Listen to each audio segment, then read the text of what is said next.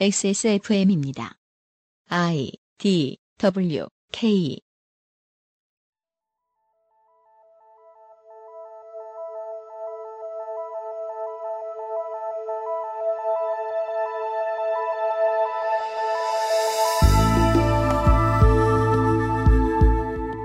세계를 매체를 통해 표현하고 표현할 매체를 발굴하고 거기 달라붙어 이것저것 표현하는 일. 이러한 인류의 습관은 알타미라 동굴에서부터 세너제이 컨벤션 센터의 WWDC까지 원리에 있어 달라진 것이 없습니다. 달라진 것으로는 기술 그리고 그 기술을 접하는 우리의 감각이 있겠습니다. 보고 듣고 만지는 데에서 매체와 의사소통을 하고 습도를 느끼고 냄새를 맡고 중력의 변화를 느끼기까지 인간이 발견한 매체가 인간을 새롭게 발견하는 역사를 돌아봅시다. 2019년 봄을 맞는 그것은 알기 싫다의 기획 매체와 감각의 잉의 첫 번째 시간입니다.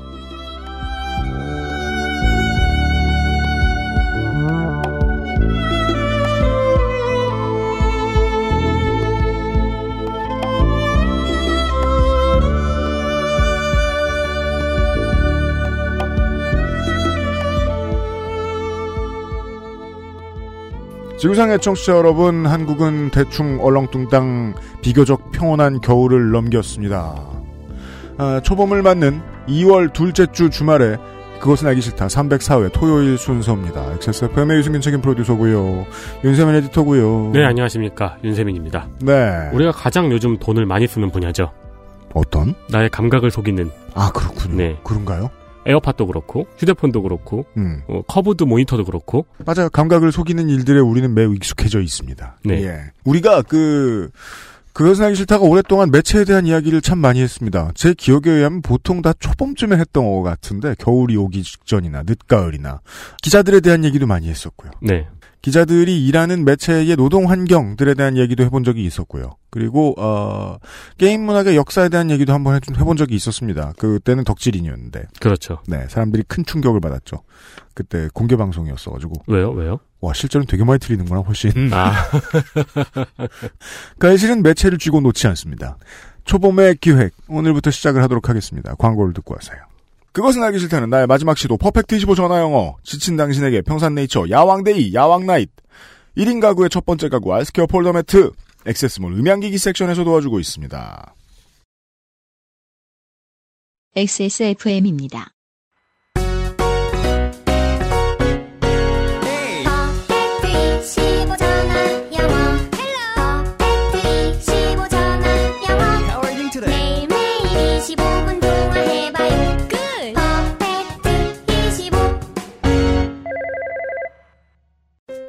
층간소음 걱정 없는 아이들 세상. 운동장을 아이에게. 알스케어 프리미엄 폴더 매트.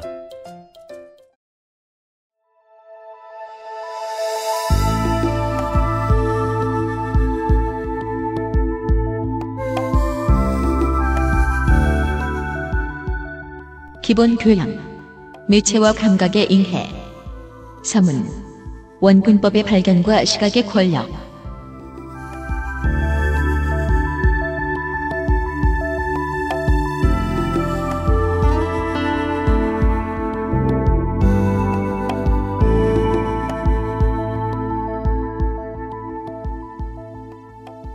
태블릿 PC 아이패드가 처음 나왔을 때 음, 요즘은 그 태블릿에 PC라는 단어, 컴퓨터라는 단어 쓰지 말자는 광고를 하고 있죠, 애플에서.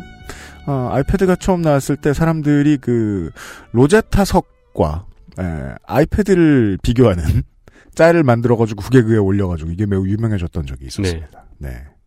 거의 모든 것이 같다. 멀티태스킹도 안 되고. 예.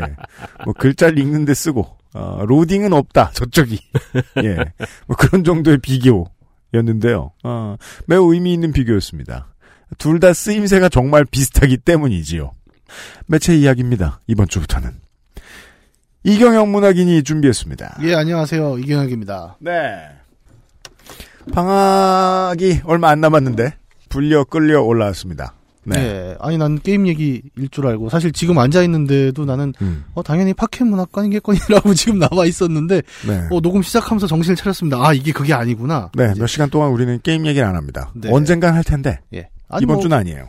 끝에는 제가 게임 얘기를 하겠죠. 게임도 매체니까요. 그렇죠. 뭐 매체 얘기를 아까 시작을 해주셨지만 이 매체라는 단어가 사실은 좀 되게 여러 가지 의미로 쓰이는 것 같아요. 예를 들어 매체 비평지라고 하죠. 지금 현재 신문이나 방송 비평하는 그때 매체를 가리키는 매체라는 단어도 보통 그렇잖아요. 그러니까 신문사, 방송사 뭐 이런 소위 네. 말하는 이제 미디어 업체들을 가리키는 용어로도 쓰입니다. 네. 한편은 또 그런 것도 있어요. 그러니까 플로피 디스크, CD-롬 맞아요. 도 우리가 매체라고 부르잖아요. 저장 매체를 네, 삽입하십시오. 네. 예. 그런 것도 매체죠. 이게 저장 매체라는 말이 그 USB 드라이브 시대 이후부터 좀 안 쓰기 시작하는데 옛날에는 정말 정말 많이 썼습니다. 왜냐하면 그 매체들은 그거 말고는 하는 일이 없- 정말 없었기 때문에 예. 예, 딱 그리고 그 매체를 어, 어떤 매체냐에 따라서 컴퓨터 하드웨어의 모양이 바뀌었고 네. 예, 산업을 이끄는 주인공들 중에 하나였기 때문에 그 비어 있는 것, 음. 공미디어, 네, 그 단어 에 익숙했었죠 우리 세대. 공 CD라는 거, 공 그죠. 디스켓 이런 거 이제 네. 박스 네. 단위로 사고 네, 그 컨테이너 박스라고 하죠. 막. 가장 먼저 RW를 샀던 아이는 노예가 됐죠. 모두를 위하여. 네. 네. 그러니까 뭐 물리적인 것도 매체라고 부르고 그런 음. 어떤 현대 사회에서 보도나 저널리즘 하는 것도 매체라고 부릅니다. 네. 매체라는 단어가 뭐냐라고 했을 때 정말 이제 폭넓게 쓰이는데 어, 좀 조금 정리를 해서 얘기해보자면 대충 이런 얘기는 할 수 있을 것 같아요. 뭔가 내가 알고 있고 혹은 느끼고 있는 게 있을 겁니다. 근데 음. 이거를 다른 사람한테 전달을 해줘야 우리가 또 의사소통이 될 거 아니에요. 네. 그렇죠. 여기서 다른 사람이라는 거는 음. 지금 내 앞에 앉아 있는 뭐 윤세미 에디터일 수도 있고 음. 아니면 내가 죽고 나서 음. 내 후대에게 뭐저 홍 씨의 후예 홍진호처럼 이렇게 그렇습니다. 몇 세대의 네. 뒤에 사람에게 너희는 이렇게 살아라라고 남길 수 있는 뭐 그런 것도 하나의 전달일 거고요. 그러니까 너, 너, 너희는 12 앞마당을 하지 말아라. 네 그렇죠. 상대가 저기 벙커에 들어오면 뭘 해야 되느냐 네. 네. 반드시 남겨야겠죠. 근데 사실 나는 교도소를 민영화시켰다. 이런 걸 남기고. 네. 하지만 내 유전자는 너에게 없다. 걱정 말도록. 그리고 너는 사실 홍홍성갑이다. 네. 그러니까 이 얘기를 드린 건 이제 시공간을 넘어서서 어쨌든 그러니까 누군가에게 나의 생각을 남기고 전달할 수 있는 여러 가지 수단들을 우리는 매체라고 부를 수 있다는 겁니다. 예. 예를 들어서 뭐 타임캡슐 같은 거 가끔 하잖아요. 지자체 행사들로. 음. 그런 것도 저는 되게 거대한 매체 라고 생각을 하거든요. 네. 네. 그러니까 우리 시대에는 이런 게 되게 유행했다. 이걸 어떻게 전달할 방법이 없잖아요. 근데 음. 글로 남기면 보통 이제 그렇습니다. 아, 이 시대에는 가짜 뉴스가 유행을 했으니까 이것도 뭐 믿을 수가 없을 거다. 진위 여부가 확인이 안 될 수 있는데 음. 타임캡슐에 묻어버리는 거죠. 실제 우리 이런 거 갖고 놀았음. 음. 뭐 스타크래프트 CD가 들어가 있다거나. 그죠. 네. 네. 이제 그런 것들로 이제 남길 수 있다는 겁니다. 이것도 음. 매체라는 관점으로 볼 때는 먼 후대 누군가에게 이야기를 하는 거니까요. 아, 그, 인천에 그, 저, 메가도 동상 있는데 근처에 가보면은. 예. 그 전에 지자체에서 무슨, 무슨 행사를 했는지 모르겠는데 그런 타임캡슐들이 있어요. 네. 자식들 보라고 이제 묻어놨던. 예. 예, 예, 예. 보면은, 그니까, 이 얘기를 드리는 거는 이제, 매체란 용어가 정말 다양하게 쓰이고 있는데, 음. 그걸 아주 폭넓게 한번 잡아 본다면, 결국 내가, 나 아닌 누군가에게 어떻게든 이야기를 하고, 혹은 뭔가 남길 수 있는 방법들을 통칭한다 정도로 좀 크게 이야기를 해볼 수 있을 것 같아요. 그래서 이, 윌 스미스가 이 현대 미디어에 대한 엄청난 통찰을 보여준 적이 있습니다. 네. 옛날 사람, 아이들은 이제 자기 기분을 표현하기 위해서 주변 친구들에게 말을 하거나 아니면 일기장에 일기를 썼는데, 네. 네. 요즘은, 어, 그 모든 것들이 전체 공개되어 있죠. 네. 네. 그래서, 어, 나는 어릴 때 똥멍청이었는데 난 나 혼자 똥멍청이었다. 음. 요즘 사람들은, 어, 온 세계가 다 보도록 똥멍청이다. 네. 매체의 변화 때문이잖아요. 가급적 친구 공개를 하는 게 좋죠. 그 러니까 친구 공개하기에는 너무 외로운 날도 있고 네. 전체 공개를 하기에는 너무 조심스러운 날이 있고 그게 항상 현대 미디어 생활에서는 그 익명과 비익명의 사이를 이렇게 흘러가는 감각이 있는 것 같아요. 그렇죠. 네. 이 얘기를 정말 남들에게 하고 싶은데 음. 어 하면 너무 창피하고 맞아요. 사실은 그래서 정말 창피한 얘기는 예, 뭐 SNS에 올라오질 않습니다. 그. 저기 네. 타블로 씨의 가사 중에 그런 가사가 있잖아요. 눈에 띄게 혼자이고 싶은 걸까? 그거 뭐야? 네. 그런 가사가 있어요. 어우 통찰 장난 아닌데요. 네. 저도 매번 페이스북에 뭐 올릴 때마다 사실은 그걸 왔다 갔다 해요. 음. 그러니까 전체 공개를 할까, 친구 공개를 할까. 심지어 요즘은 이제 제가 갑자기 요새 패치니가 너무 늘었습니다. 그래갖고 음. 요즘은 막 이거를 그러면 뭐 필터링이 있더라고요. 음. 이거 다 보여주면 안 되지 않나? 뭐 별걸 다 눌러보고 있어요. 그룹 지정을 할 수 있죠. 예, 네, 예. 맞아요. 이 얘기가 또 딴 데로 좀 샜는데 어쨌든 그 매체 얘기는 어 앞서 우리가 얘기한 것처럼 그러니까 좁은 의미의 매체도 있고 큰 의미의 매체도 있는데 중요한 건 그거예요. 나의 생각과 감정을 누구에게 전달하는 도구잖아요. 음. 그래서 이 매체를 본다는 건 어떻게 보면 사회를 보는 거랑 똑같습니다. 왜냐하면 우리가 교과서에 나오는 그 사회 얘기 있잖아요. 네. 두 사람 이상이 모였을 때부터 사회라고 하지 않느냐. 음. 두 사람 이상이 모였으면 뭔가 왔다 갔다 하니까 사회겠죠? 맞습니다. 근데 그 왔다 갔다 하는 현상이 뭐냐를 얘기할 때 매체는 빠질 수가 없다는 거고. 우리가 소리로만 대화하지 않잖아요. 네. 두 사람 사이에도 봉화가 필요할 수도 있고, 네, 그렇습니다. 서신이 필요할 수도 있고. 예, 말하다가 툭툭 칠 수도 있고. 그렇습니다. 또 커뮤니케이션이 안 맞으면 누구는 폭력이라고 하고, 네. 누구는 나는 그냥 툭 쳤다, 뭐 이렇게 얘기되는 거예요. 서로 매체가 다르니까 대화를 못하는 사람들도 있어요. 나는 나는 페메만 써. 네. 진짜 너 카톡 안 써? 그럼 이제 둘 중에 하나가 맞춰줘야죠. 네. 매체의 차이는 어디서 발견할 수 있느냐? 커뮤니케이션 해야 할 때. 음. 그 여러 가지 매체를 이야기할 수 있습니다. 그래서 뭐 지금 우리가 쓰고 있는 매체들도 되게 다양하니까요. 근데 그 중에서도 조금 더 오늘날 우리 시대 매체를 특정 지을 수 있는 단어를 하나 뽑으라면은 저는 시각 매체 혹은 영상 매체라는 이야기를 할 수 있을 것 같아요. 그러면 입죠. 예, 어, 이제 뭐 지금 시대라는 건 결국 앞 시대와의 구별이고 어, 앞 시대에 비해서 우리가 가장 늘어난 감각 사용, 감각 어떤 감각을 사용하는가 매체가 음. 라는 질문했을 때 우리는 정말 시각에 크게 의존을 하고 있습니다. 네. 재밌게도 우리는 지금 팟캐스트잖아요. 완전 청각 매체죠. 아, 그렇죠. 네. 네. 하지만 어쨌든 팟캐스트를 틀려고 해도 스마트폰 화면에서 조작을 해줘야 되는. 근데 이 재밌죠. 스마트폰이잖아요. 전화기였잖아요. 네. 뭐 다음 시간에 또 얘기를 하겠지만 오디오 팟캐스트는 그 아, 새로운 매체 안에 들어가 있는 가장 구시대적인 매체예요. 네. 예. 이게 사실 어르신들 팟캐스트만 듣는 어르신들 있잖아요. 음.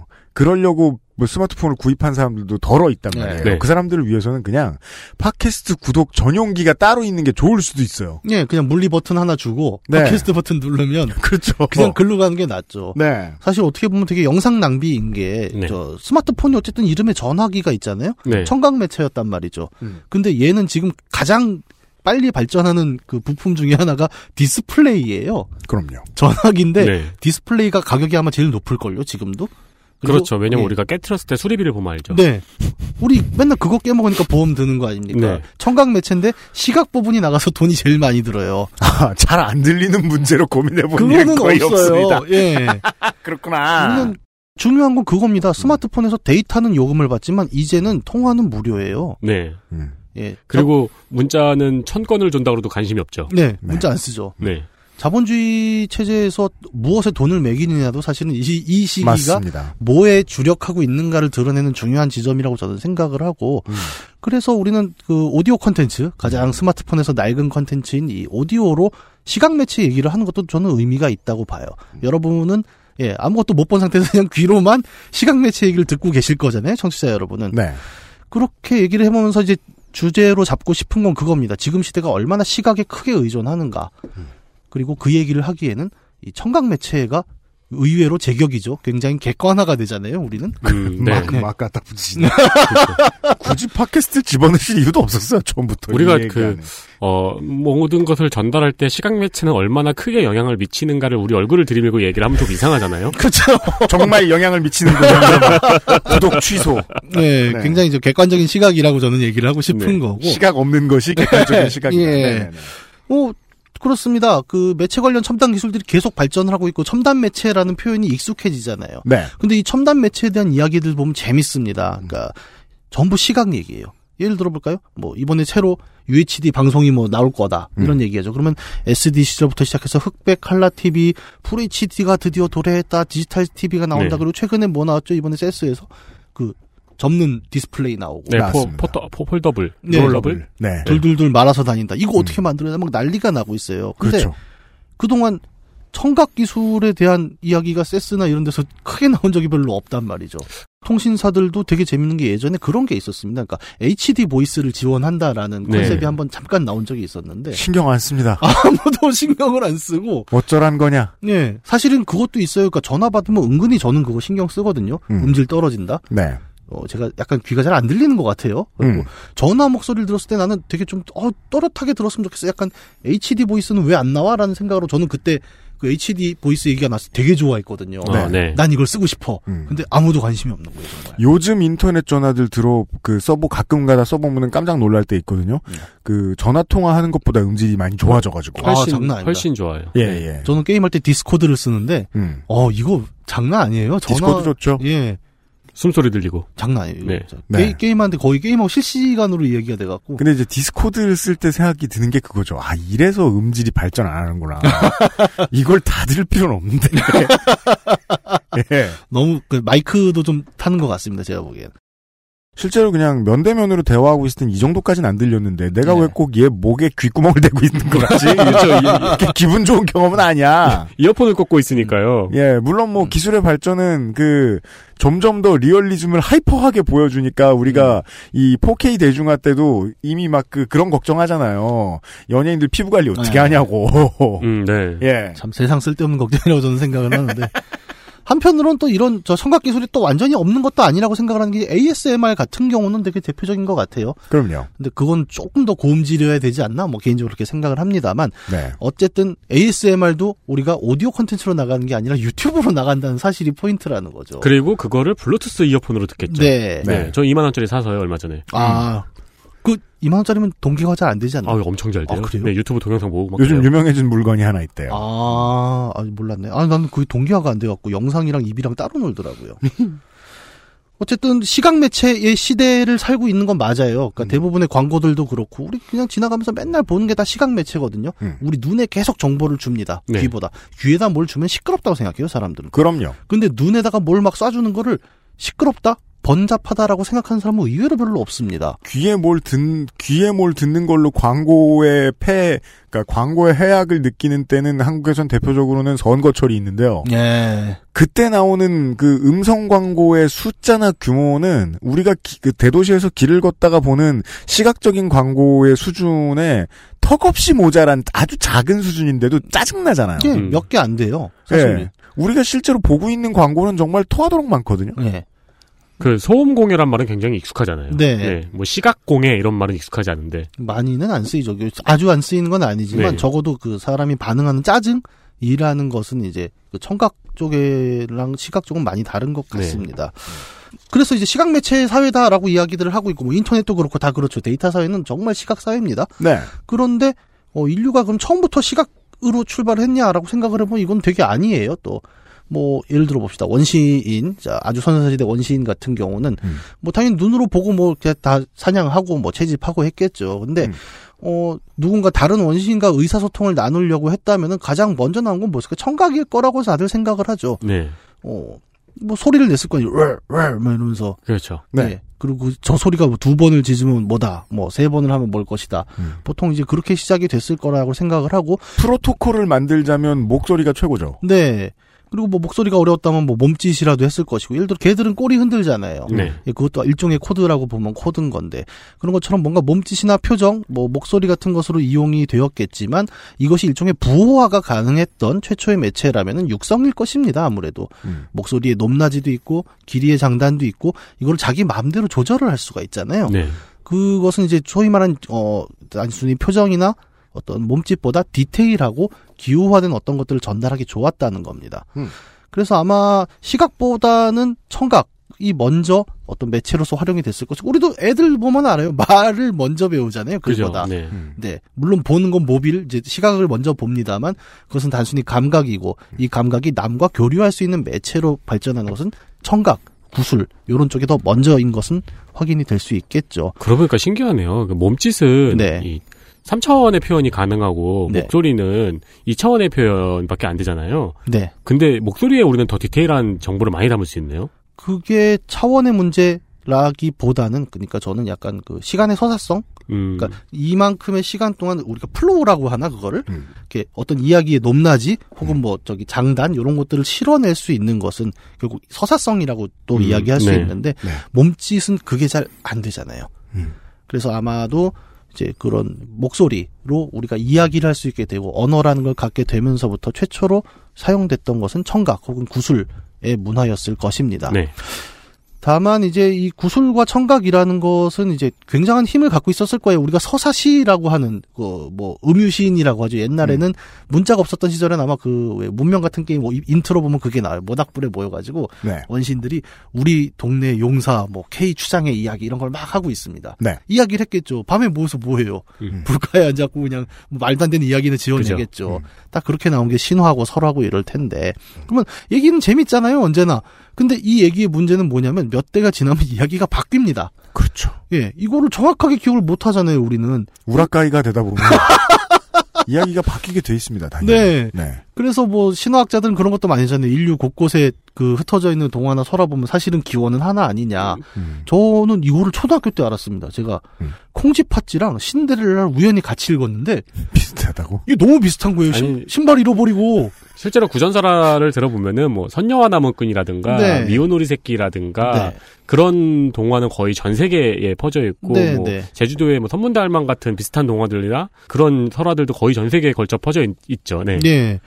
네. 그래서 이게 고정되어 있지 않다는 거예요. 사람이 뭐 암송이라는 게 거의 불가능하죠. 네. 그 몇 대 지나가면 또, 또 자기 얘기 비슷한 거 나오면 또 살짝 바꾸잖아요. 자기 좀 좋게 나오게 만들고. 그죠. 이렇게 되면서 고정되지 않은 네. 그렇죠. 텍스트다 보니까 이야기는 계속 바뀌게 되고 그래서 아까 처음에 얘기했던 매체의 어떤 두 가지, 그러니까 시간적인 전달과 공간적인 전달이라고 했을 때 적어도 후대에 남기는 기록, 아카이빙으로서의 기능은 굉장히 약할 수밖에 없었던 거죠. 돌에 쓰는 게 낫다. 네, 돌에 쓰면 정말 안 지워지지 않습니까? 그죠. 뭐 우리 막 몇천 년 전에 쓴 거 아직도 보잖아요. 네. 근데 뭐 그것도 틀린 게 그렇게 있다면서요. 아니 뭐 그것도 네. 누가 또 고쳤겠죠. 아니 학자들이 막그 네. 엄청 고민했는데 알고 보니까 오타였던 것도 있고 막 그렇대요. 아니 뭐 우리도 지금 뭐 남겨놨는데 한 천 년 뒤에 까보면은 막 어 그죠. 네, 네. 그런 걸 수도 헛소리였고. 막 이런 네, 거 네. 많으니까요. 결국 어 한 시대를 이제 그 시대 안에서 서로 소통하는 매체로서 청각은 굉장히 유의미했고 이제 구술이라는 것은 네. 하지만 그게 다음 시대에 넘어가는 아카이빙의 면에서는 아무래도 힘들었을 것인데 그것을 가능케 했던 것이 이제 문자라는 것일 겁니다. 문자는 저 아까 얘기한 대로 한 번 새기면은 그대로 남잖아요. 오타를 쳐도 그대로 남잖아요. 폐쇄성이 있죠. 네. 그래서 구술이 좀 더 주술적이고 부족적이었다고 저는 이제 표현을 합니다. 그러니까 한 마을 안에서 무- 사람의 목소리라는 거는 기계에 실지 않는 한 사실은 멀리 갈 수가 없어요. 딱 그 범주 안에. 그걸 이제 부족적이라고 표현을 하는 거죠. 이게. 멀리 가면 변질되죠. 네네. 네. 그러니까 우리도 지금도 그래요. 그러니까 어디 시골에 가서 이제 저기 마을 마을에 간 방송 같은 거 해도 파장이라는 거는 그 동네 밖을 나가질 못하는 네. 거잖아요. 음. 그 사랑하는 우리 이장 동네 네. 여러분 뭐 네. 이번 갈때딱 고범위 그 이제 구술의 범위가 굉장히 부족적이었다면 문자 시대에는 이게 책을 하나 만들어 놓으면 누가 훔쳐가기 시작하면 전 세계로 퍼져 나가는 겁니다. 그래서 어떤 지식의 형태로서 나오기 시작하는 게 이제 문자 텍스트의 이야기가 되는 것이고 근데 뭐 이런 얘기를 이제 길게 할 건 아니고 시각 매체 중에 하나로서 문자 매체가 있다라는 건데 문자는 제가 보기에는 따로 빼서 또 이만큼 얘기할 게 많아요. 네. 그래서 오늘 주력할 이야기는 이제 그 이미지로서의 영상, 회화, 동영상, 뭐 이런 쪽 사진 요런 얘기가 어 시각 매체, 영상 매체의 일환으로 어 인류사에서 어떤 의미들을 갖고 있었나 뭐 요런 얘기를 좀 해볼 겁니다. 그렇군요. 뭐 문자 매체를 이야기를 한참 했는데 이제 그 시각 매체로서 이제 문자보다 사실 앞섰던 것은 회화죠. 그림. 그 문자는 사실 굉장히 이제 개념 하에 형성이 되는 건데 그림이란 건 그렇습니다. 애들 보고 그냥 그리라 그래도 따라 그래요. 크레용 하나 주고 대충 그리라 그래도 뭔가 선은 긋잖아요. 최소한. 문자 이전에 존재했던 매체 양식으로서의 그림이란 거는 뭐 사실은 이제 일반 상식의 범주에 많이 들어오고 있는 얘기들 아까 우리 얘기했던 라스코 동굴벽화 그다음에 알타미라 동굴벽화 이런 거는 이제 뭐 미술 시험 주관식 9번 10번에 항상 나오는 네. 그거 아니겠습니까? 음. 뭐, 나, 나보고 내라 그러면 되겠다 생각하면, 이 그림은 왜 그렸나요? 라고 분명히. 네, 그리고 여러분 정답 다 아시잖아요. 뭐 외로워서 심심해서 주, 주술의 주술, 의미. 주술, 네. 맨날 네, 주술. 무조건 주술이었어요. 네, 주술이 들어가야 돼. 그래야 정답이죠. 시험들 열심히 보셨구만. 네. 어, 시- 이 주술이라는 건 이제 그런 의미입니다. 그러니까, 뭐, 이 얘기를 길게 설명할 건 아닌데, 네. 그림을 그렸어요. 근데 여기다 그린 그림이라는 게 그렇습니다. 이 스페인 이제 알타미라 같은 경우에는 뭐 술록이 많기도 했는데 약간 잡기 힘든 거대한 동물들을 그렸다고 해요. 음. 그냥 사슴을 그린 게 아니라 음. 잡기 쉬운 동물을 그렸다는 게 아니고 거기에 보면 창으로 찔린 자국도 있대요. 음. 그러니까 한마디로 잡고 싶은 동물을 그려놓고 네. 다 같이 창으로 이렇게 찔러본 거죠. 그랬죠. 예, 이게 굉장히 제의적이었다는 겁니다. 원래 기본템을 그리는 덕후는 없어요. 네. 뭐 항상 워너비를 그리는 거죠. 맞아요. 예, 내 얼굴을 그리기보다 아이유를 그리는 거죠. 네. 네. 네. 아이유를 사냥하겠다는 얘기가 아니라 그러니까 첫판왕 가지고 그 코스프레 하지 않아요. 네. 디아블로면 디아블로. 그렇죠. 예, 무슨 저 고블린 뭐 이런 걸 그리지는 않으니까. 그렇죠. 예. 아니 그리고 이제 그 집단 훈련이 필요한 표적이니까요. 네네. 어, 집단 훈련도 되게 중요한 얘기인 게 이 제의라는 것은 저거예요. 그러니까 결국 원시 시대의 무기라는 게 뻔합니다. 그냥 창이죠. 예 나무 꺾어서 쳐면 이때 구석기잖아요. 그럼 네. 뭐 되게 세련된 석기가 나온 것도 아니기 때문에 어, 물리적인 무기보다 중요한 것은 집단의 단결력이었죠. 물론 미적 감각이 남다른 분이 세련된 창을 만드실 수는 있겠지만, 네. 네, 그게 이제 기능적으로 과연 메모들을 잡을 수 있냐는 또 다른 문제니까요. 음. 그래서 이 무렵 인류에게 가장 필요한 무기는 그 집단 사냥에 필요한 단결력이었다는 거고 그걸 만들기 위해서는 정말 우리가 저걸 한 마리 잡으면 두 달을 먹을 수 있어. 그러니까 음. 다 모였고 이걸 한번 찔러보자. 네. 이런 어떤 제의적 의미로서의 그림이 굉장히 큰 의미였다는 겁니다. 음. 그래서 이제 보통 동굴에다 그린 그림들이 지금까지 남아 가지고 이제 우리 저 미술 시험 주관식 9번 10번에 맨날 나오는 그 그림이 된 건데 이때 그림들을 보면 되게 재밌는 형식이 하나 있는데 어떤 양식화가 된 그림이라기보다는 정말 눈에 보이는 그대로 그렸다는 거예요. 네. 어, 그리고 또 하나는 사람을 잘 안 그렸다는 겁니다. 보면은 그 사슴 뭐 소 이런 거는 엄청 디테일하게. 얘기 들어보면은 음. 그 한번 인터넷 검색해 보면 나오지만 뭐 털도 다 그리고 음. 그 자세 자체가 이렇게 운동하는 자세 딱 네네네. 그런 것들을 디테일하게 그리는데 그게 알타미라 벽화 같은 경우에는 되게 믿어지지 않게 양각, 음각도 다 네, 표현이 네, 되어 그것도 있죠. 있잖아요. 근데 거기 그려지는 사람을 보면 정말 졸라맨을 그려놨어요. 음. 그냥 대충 그린 거죠. 네, 사람을 굳이 그릴 필요는 없다는 거예요. 이 사람들 중요하지. 않다. 예, 사람은 별로 중요하지 않다는 겁니다. 그러니까 이제 약간 이런 거죠. 야, 이걸 잡을 거야, 이거. 예, 그럼 우린 어디 서 있는데요? 여기 서 있으면 돼요. 어디? 아, 여기, 여기, 여기, 여기, 여기. 예, 예, 그런 거죠. 네. 그러니까 사격 지향점이 저긴데 저기를 그려야지 사람을 그리지 않았다는 겁니다. 음. 뭐 이제 그런 건 있어요. 그러니까 조각상 같은 경우 이제 벨렌보르트의 나신상 같은 경우는 이제 굉장히 사람의 볼륨을 디테일하게 그리긴 했는데 이것도 풍요, 다산 이런 거를 기리는 그 자체를 가리킨 거지 사람을 그린 건 별로 아니었다는 게 되게 중요하죠. 예, 예. 근데 이제 요런 구석기 시대 그림들 아까 제가 말씀드린 대로 보이는 대로의 그림을 그리던 것들은 대충 신석기 시대에 들어오면서 조금씩 그림이 바뀌게 됩니다. 어, 어떻게 되냐면 신석기 시대 들어오면서 이제 소위 말하는 이제 농경이 좀 더 가속화가 되고 네, 이제 집단으로 모이고 살면서 이제 문자라는 것도 나오게 되면서 사람들의 생각이라는 게 일종의 개념화가 된다는 거죠. 그러니까 그 전에는 어, 생각이 없었다 이런 얘기를 하는 게 아니라 네. 그냥 배가 고파 사냥 뭐 음. 이런 식으로 생각을 했다면 이제는 뭐냐면 사냥을 위한 집단 의 음. 필요성 집단이란 개념을 처음으로 생각하게 되고 어 사물을 일종의 개념 안에서 보기 시작을 하는 거예요 이게 설- 이렇게 설명하면 어려운데 예를 들면 이런 게 있습니다 산이라고 했을 때 여러분이 지금 떠올리시는 이미지가 뭘까요 뭐 사람마다 다르겠지만 애들한테 크레용을 주고 산 그려봐 하면 애들이 뭐 저기 뭐 남산을 이렇게 남산 타워부터 시작해고 쫙 무슨 전묘법을 써서 이렇게 그리질 않아요. 음. 그냥 삼각형 두 개를 그립니다. 그렇죠. 그게 이제 그 우육각 집의 모순이죠. 아무도 그 집에 살지 않는데 아이들한테 네. 집 그리라 그러면 다 우육각을 네. 그리잖아요. 우리 애도 아파트 사는데 왜 이걸 우유곽을 그리는지 모르겠다고. 그러니까 그 개념을 그리는 거죠. 예, 자기 머릿속에 있는 개념을 그리는 겁니다. 네. 제가 최근에 하고 있는 게임 중에 Detroit Become Human이라는 게임이 있어요. 네. 거기 보면은 이제 어떤 그 다리가 불편한 화가가 데리고 있는 안드로이드가 하나 있는데 그렇죠. 이 안드로이드 되게 똑똑해요. 네. 그래갖고 화가도 약간 야 너는 공부 좀 더 해봐 이런 식으로 막 책도 읽어 막 이렇게 시키는데 얘한테 한번 너 그림 그려봐라라고 시키니까 이거 어유 나는 기계인데 프로그래밍이 그런 게 안 돼 있는데요. 했더니 음. 그래도 한번 그려봐 하고 옆에 있는 걸 그리기 시키면은 처음에 똑같이 그래요 눈에 보이는 대로. 그렇죠. 그걸 잘하기 때문에. 예. 그리고 화가가 보면서 아니 그림은 그런 게 아니라 네 머릿속에 있는 뭔가 개념을 끌어내서 그리는 거야라고 하니까 애가 그림이 바뀐단 말이에요. 그렇죠. 음. 그림이란 것은 그래서 어 적어도 신석기 이후의 그림이라는 건 자기 머릿속에 있는 개념을 그리는 겁니다. 그리하여 나중에 그는 혁명의 지도자가 돼요. 아 그 얘기는 스포 아니에요? 거기까지만. 거기까지만. 나 아직 덜 했어요. 근데 그건 조금만 봐도 할 수 있어요. 예, 거기로 선택을 안 해도 그리로 가게 돼 있어요. 예. 어, 나 아직 덜 해갖고. 네. 여튼.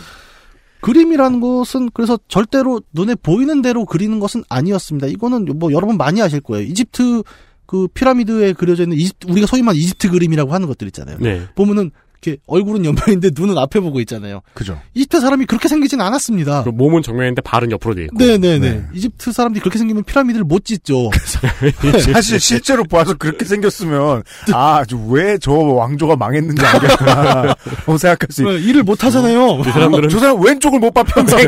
그런 건 아닐 거 아니에요? 예, 다만 이제 그들은 사람의 개념을 그렇게 인식하고 있었다는 겁니다. 그러니까 눈은 정면, 음. 정면에서 바라본 눈을 생각하고 음. 뭐 정면에서 바라본 가슴을 생각하지만 팔은 늘직 접 해서 봤으니 다만 그것들을 요렇게 조합하면 요런 그림이 나올 뿐이다. 그렇죠. 그러니까 사람이란 개념을 그렇게 인식하고 있었다는 거라는 거고 음. 그림이란 건 그래서 절대 눈에 보이는 그대로 그리는 방식은 아니었습니다. 음. 그리고 그것은 인간이 세계를 어떻게 개념화하는가의 결과물이었다는 거죠.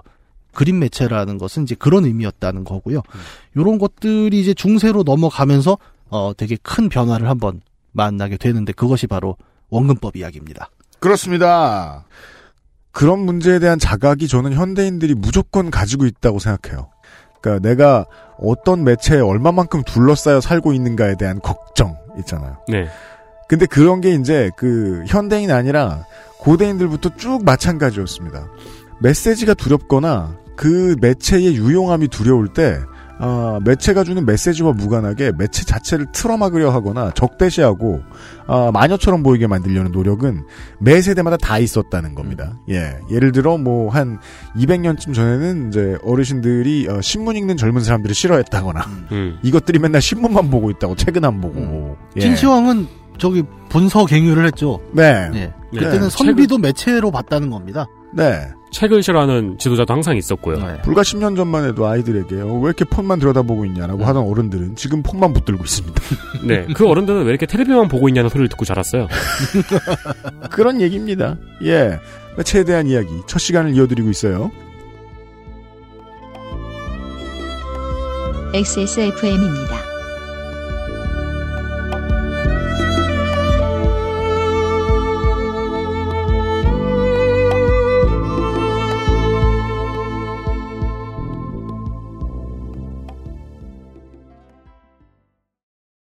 건강기능식품 광 야왕 테이테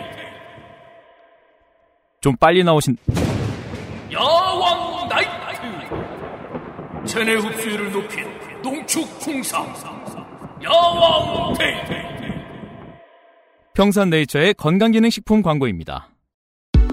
Bluetooth, headphone, Monster, Sony, Zabra, wireless. Join the freedom. Access Mall. 침대를 놓기엔 집이 많이 비좁다고요? 매트를 사자니 디자인이 너무 아이들용 같다고요? 매일 쓸 건데 유해 물질이 걱정되신다고요? 사이즈가 작아 혼자 눕기도 빠듯하다고요? 아이스케어 폴더 매트가 답을 드릴게요. 퀸 사이즈의 넉넉한 크기, 10중 고밀도 압축 내장품으로 만들어낸 안락함. 물티슈 하나로 청소까지 간편하게 어디에나 어울리는 모던한 디자인은 기본. 알스케어와 함께 나 혼자 산다. 알스케어 프리미엄 폴더 매트.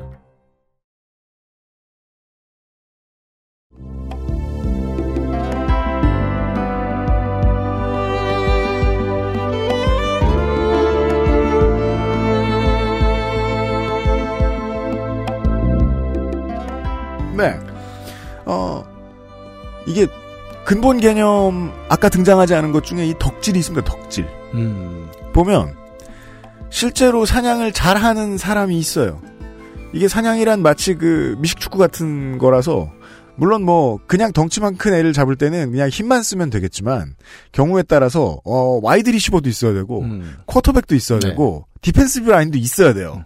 그런 걸 잘하는 사람이 있는 반면 어, 팬클럽 회장이 제일 특기인 사람도 있습니다. 나는 이 사냥하는 과정이나 막 애들이 사냥을 하는 거나 막 사냥 당하는 동물이나 이런 걸 보는 모든 게 너무 즐거워. 음. 음. 그런 사람들은 때로 도움이 됩니다. 언제요? 작전 세울 때. 네. 작전 세울 때 어떻게 도움이 되냐? spiritual leader 역할을 간혹 합니다. 음. 예. 아, 그래, 우리가 이런 가치 있는 일을 하는 거였단 말이야? 네. 그림을 보면서 느낄 수도 있죠. 그쵸. 예. 따라서 사냥에 별 재주가 없는 놈이라고 무시했는데 얘가 벽에 그린 그림을 보니까 아, 우리가 뭘 하는지 알았단 말이에요. 네. 예. 종종 덕질이 매체를 발전시켰습니다. 예. 예. 그게 매체의 사회적 기능이라고 저는 생각을 하는 거죠. 왜냐면 문학인이 종종 하는 얘기가 있어요.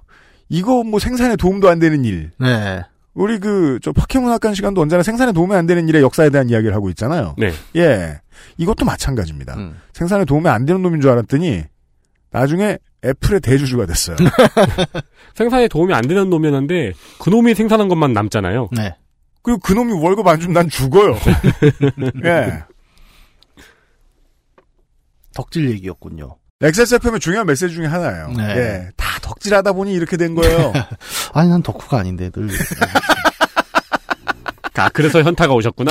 아니, 갑자기 표정이 엄청 현타가 오셨어요. 아, 이 사람 덕후 컴플렉스 있어요. 수십 년 동안 예, 너 덕후지 이런 예. 정말 아닙니다. 정말 아니에요. 나는 여기 앞에 있는 이거 프라모델 이거 보면서 나한테 내가 모델명을 다 알고 있다고 생각해 사람들이. 나는 모르거든. 어, 당연히 알고 있다는 듯이 얘기를 해. 왜? 우리는 업신여기죠. 덕후 주제 그것도 몰라? 네, 그러니까 나는 왜 업신여기를 받냐고 모르는 게 당연한데. 빨리 공부해 덕후면서. 아, 네.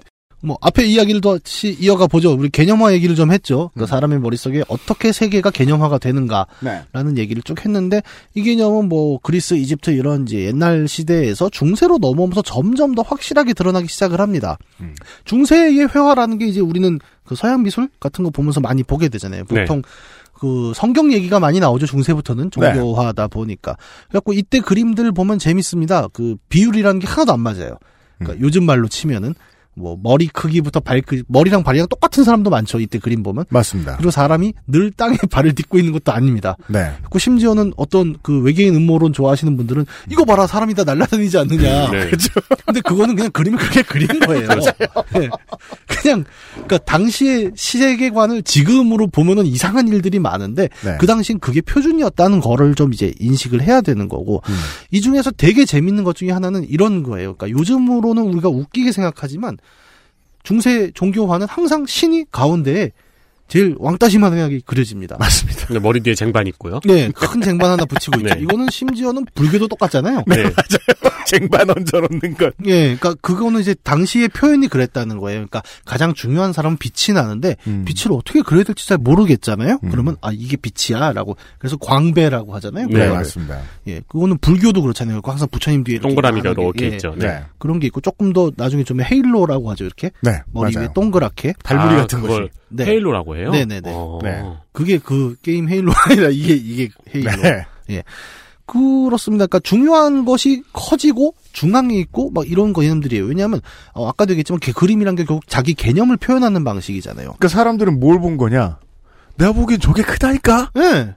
그게 이런 겁니다. 정말 자연스러웠던 거예요. 그러니까 예를 들어 예수 그리스도를 구석쟁이에 조그맣게 글 쓰이면 너 이 새끼 이단이다. 음. 어? 네 마음속에는 그리스도가 요만하냐. 왜냐하면 우리가 보는 거랑 다른 걸 봤으니까. 네. 다른 네. 얘기인 거예요. 그 당시엔 그게 상식이었던 겁니다. 음. 이게 기독교만 그런 것도 아니에요. 요즘 절에 가면은 그 탱화 같은 거 있잖아요. 요즘 신식절에도 다 있습니다. 네. 가보면은 저는 이제 매년 그 1월 1일에 그 모종의 이유로 절에 가는데 네. 가서 모종의 이유는 뭐야? 아 저기 뭐 장모님이 가자고 하셨겠지. 그 절에 가면은 이제 네. 힘든 게 그거죠. 그러니까 아, 그 절 예불이라는 게 참 힘들어요. 그럼요. 계속 절을 하고 제가 지장보살을 별로 안 좋아하는 게 네. 절에서 예불하면 지장보살 지장보살 계속 그거 하는 구간이 있는데 그걸 때 계속 절을 해요. 네. 그, 제가 세 봤는데 제가 44번을 하더라고요. 네. 지장보살하고 별로 사이가 안 좋은데 그 지장보살을 그 할 때 보면 뒤에 탱화가 있는데 가 음. 제일 중앙에 보면 이제 중요한 이제 부처님들이 계시고 네. 그 다음에 뭐 보살들이 이렇게 쫙 있고 음. 그다음 그 바깥으로 나한이라고 하죠. 맞습니다. 나한들하고 이제 쭉 이렇게 점점점 비중이 없는 사람들로 가는데 크기가 점점 작아져요. 네. 맞아요. 미륵 하생 경도인가 보네요. 지금 말씀하시는 게. 아 그래요? 네, 요거 말씀하시는 거 맞죠? 아 요런 형태들이 되게 많아요. 그러니까 아, 네. 이게 막 천 명이 들어가 있는 막 탱화도 네, 있고. 그렇습니다. 어쨌든 모든 탱화의 공통점이 다 끝으로 갈수록 사람이 작아진다는 작아집니다. 겁니다. 네. 잘 보면 어떤 경우에는 밑에 그 중생들이 요만하게 발가락만하게 그려진 경우도 있고요. 그리고 막 사람 밟고 있잖아요. 사천왕이. 맞아요. 이 기독교나 불교는 어쨌든 대부분의 종교에서 결국 신이 제일 크다라는 거고 중요한 인물이 커- 크게 그린다는 건 되게 상식적인 일이었다는 겁니다. 왜? 개념이 그랬으니까. 여기서까지는 아직 2D인 거예요. 네. 이거는 그 뒤에 나한들이 더 멀리 있어서 작게 그린 게 아니라 음. 그냥 존재감이 작기 때문에 네, 작게 네, 그린 네. 거예요. 그러니까 실제 크고 작고 눈에 보이는 대로 그리는 게 아니었다는 거예요. 그러니까 그림을 그리는 그 이제 그림 그리는 사람 앞에 부처님이 5cm 앞에 있어. 그리고 뒤에 이제 막 미륵들 천천히 뒤쪽으로 음. 그게 그 꼭지점 댄스 그게 아니라고요. 네. 예. 그래서 이 시대까지의 그 시각 매체, 영상 매체라는 거는 시각 매체지만 사실은 눈에 보이는 대로 그리는 게 아닙니다. 그러니까 인풋과 아웃풋이라는 게 있잖아요, 매체는. 음. 그러니까 우리가 보고 그린다라는 표현했을 때 이 본다라는 인풋의 과정은 이 당시의 시각 매체에는 배제돼 있습니다. 예. 그냥 비슷하게 그리는 거죠. 또 다른 얘기를 하나 해볼까요? 옛날에는 예를 들어 제일 그리기 힘든 게 물이었습니다, 의외로. 그러니까 현대화가 되기 전에 중세에는 네. 물이 참 그리기 없죠. 이게 출렁출렁한데 저걸 어떻게 그려? 뭘 네. 그려도 네. 멈춰 있잖아요. 그런데 이게 또 종교화를 그리면 힘든 게 예수 그리스도가 하필은 무리를 걸어요. 예 무리를 걷고 네. 이분이 물하고 또 관련이 관련이 많아요. 많죠. 예. 베드로도 물에서 데리고 왔고. 네, 심지어는 세례를 물로 받아요. 네. 맞아요. 이거 그리기가 정말 힘들잖아요. 아니 물로 사람을 씻어서 세례를 했다라고 하는데 음.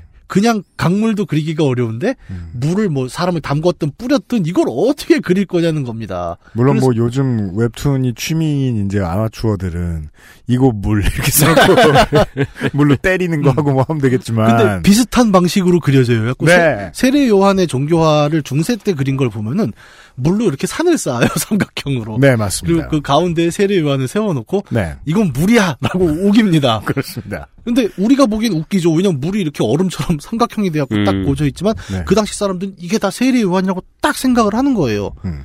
어, 그 당시엔 그렇게 그리는 게 물이었으니까. 물이라고 안 써놔도 물이라고 생각할 겁니다. 네, 네. 예. 근데 농담 아니라 요즘 친구들한테 그 그림 보여주고 이거 뭘 것 같아 이러면 애들 막 웹툰이요. 젤라틴 아닌가요? 애깨요. 네, 별 얘기를 다 할 거예요. 그러니까 그 세계가 바뀌었다는 거죠. 네. 그 그래서 다시 한번 강조드리는 것은 이제 눈으로 보는 것으로 그리는 것이 아니다. 음. 같은 시각 매체지만 인풋과 아웃풋은 구별이 되어 있었던 것이고 예. 개념을 계속 그리고 있었다는 것입니다. 근데 이런 것들이 상식이었던 시절이 언제부터 지금의 우리의 시각으로 바뀌느냐? 이게 이제 원근법이라는 개념이 대세가 되면서부터죠. 르네상스 시대입니다. 네. 원근법 이야기를 하기 위해서 몇 가지 이제 전제를 깔고 갈 것은 우선 원근법이라는 게 르네상스 이때 처음 등장한 개념은 아니라는 겁니다. 네. 기록을 보면 그렇죠. 아리스토텔레스가 이제 그 뭐라 그러네요. 그 이 애초에 그 카메라의 방식 camera obscura. 예. 그 pinhole camera의 방법론에 대해서 BC 3세기에 글을 쓴 적도 있어요. 네. 요만하게 구멍을 뚫어놓고 빛을 주면은 보면은 뒤집어 보인다? 네. 음. 그 동굴에서 이렇게 보이거든. 이 얘기를 이미 해놓은 거예요. 음. 네. 그러니까 방법을 몰랐던 건 아닙니다. 그렇습니다. 그렇기 때문에 어, 이 방법이 개발되면서부터라는 말은 살짝 어폐가 있을 수가 있다. 아마 무슨 나뭇잎 사이로 뭔가 뒤집어져 보이는 걸 처음에 발견한 뒤에 네. 그런 걸로 알고 있습니다. 의외로 이제 뭐 자주 볼 수 있는 자연 현상이기도 해요. 맞습니다. 또 그러니까요. 음. 예를 들어 동양화 있죠. 수목화에서도 원근법은 있어요. 그럼요. 네. 예를 들어 가까운 건 진하게 그리고 음. 뒤에 있는 건 흐릿하게 그리잖아요. 그렇죠. 네. 네. 그럼 또 인기도 꽤 좋았고 와 이렇게 하니까 정말 거리감이 있네 이러면서 또 음. 비싸게 팔리기도 했습니다. 여기서 이야기하는 것은 우리가 투시 원근법이라고 부르는 그림 안에서 하나의 소실점이라고 하죠. 그림 음. 네. 안에 있는 모든 그 저 선들이 만났을 때 한 점에 모이고 그 점이 그림을 보는 사람의 시점과 일치한다 높이가 라는 그 투시 원근법이 이때 나왔다라는 이야기를 하는 거고요. 미대생들의 인생의 시작점이죠. 네. 소실점. 저는 미대생은 아니어서 뭐 오늘 미술사 얘기를 하는 건 아닙니다. 저는 매체 네, 네, 네. 얘기를 하는 거고요. 어, 이 원근법의 개념이 어땠냐를 얘기할 때 저는 이제 그 책 얘기를 많이 합니다. 그 오르한 파묵이라는 소설가가 있는데 이 사람의 내 이름은 빨강이라는 소설이 있어요. 네. 2000년대의 어, 저 노벨 문학상 수상작 중에 네, 하나죠. 맞습니다. 네. 하도 괴이하여 내용이. 네. 내용이 좀 괴이한데 추리 소설이에요. 네. 이 내 이름은 빨강이 뭐냐면 어, 중간 챕터 이름이 내 이름은 빨강인데 음. 빨강이 나와요. 그 살인 사건을 두고 나 내 이름은 빨강이다. 지금부터 빨강이 이야기를 해보겠다고 그 네. 살인 현장에 대한 빨강 이야기를 하는 뭐 이런 추린 소설인데 음. 이 소설의 되게 중요한 주제 중에 하나로 원근법이 나오거든요. 음.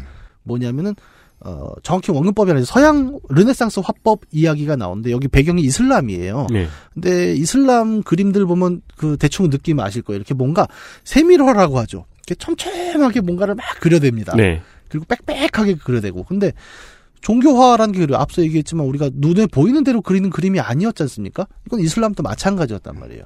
근데 이슬람의 주요 술탄들, 뭐 군주들, 자, 하, 나 정도 권력되면 내 얼굴 하나 그려야 되지 않겠어? 이슬람 화가들 불러서 그림을 시킵니다. 음. 그러면 정말 그 중세 시대로 그리는 거예요. 이렇게 눈두 개, 코 하나, 입 하나, 수염 똑같죠? 그러면 네. 아 그런가? 그렇죠. 그러고 마는데 르네상스 화가들이 그 가져온 그 초상화들을 보면 충격적인 거예요. 그렇죠. 아니 사람이 정말 살아있어 그림 안에 야, 난 이렇게 생겼는데. 예.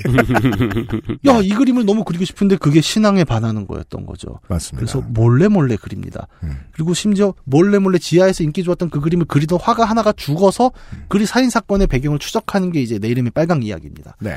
눈에 보이는 대로 그린다는 것이 이때부터 대세가 됐다는 거예요 사람들이 좋아하는 네. 예수 그리스도가 중앙에 이만하게 있는 것이 아니라 음.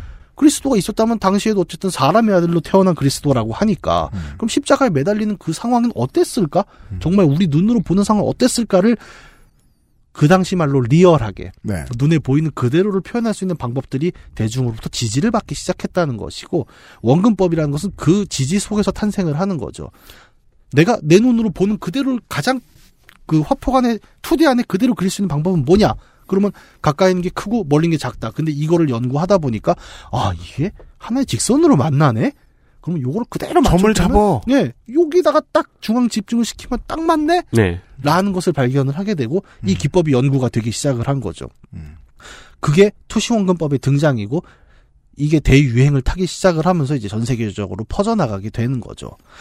즉 누군가가 알긴 알았을 거라는 겁니다. 네. 이게 쭉 난 이 뭐 오솔길이나 그 무슨 저 옥수 밭 옥수 없었을랬나 그때는 그 뭔가 밭 같은 것을 이렇게 쭉 보다가 야 쭉 봐서 먼 데를 봐봐 저기가 좁아 보이지 않니? 네. 라는 것 예. 역사적으로 누군가는 알았을 텐데 예. 이걸 기법으로 표준화시켰다. 그거를 그리는 게 웃겼죠, 사실은. 밭을 왜 그려? 뭐 이런 느낌들. 우리는 지금도 이제 게임을 덜어 하면서 이런 느낌을 받습니다. 그, 내 눈이 좀 더 객관적인 관찰을 하게 될 수 있었다라고 생각할 때 느끼는 쾌감이 있습니다. 네. 예. 이거는 실제로는 게임으로 얘기할 것 같으면은 그 그래픽 엔진의 발전, 음. GPU의 발, 발달로 인해서 점점 더 쾌감이 늘어나는 거죠. 네. 야, 예전엔 풀이 그냥 가만히 있었는데 지금 음. 풀이 움직이고 음. 경기장의 관중들이 표정이 다 다르고 네. 이런 것들을 발견할 때의 즐거움 같은. 네. 점점 더 리얼리즘으로 리얼리즘으로 나가는 건 인간에게 기본적으로 즐거웠을 것이다. 네, 네.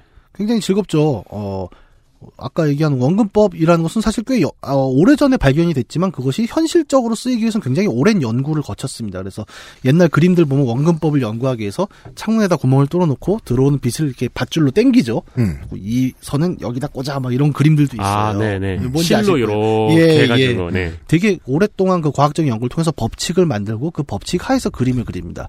처음에 카메라의 기법이 나온 것도 카메라 옵스큐라 얘기도 그 필름이나 음판에다 인화를 하는 방식이 아니라 그 카메라 방식을 통해서 비춰진 그림에다 격자를. 네. 가로 세로로. 그 다음에 그 격자의 숫자들을 보고 따라 그립니다. 저거 게시판에서 그 그림에 대한 설명 본 적 있어요. 아 그래요? 고양이가 이리로 올 거야.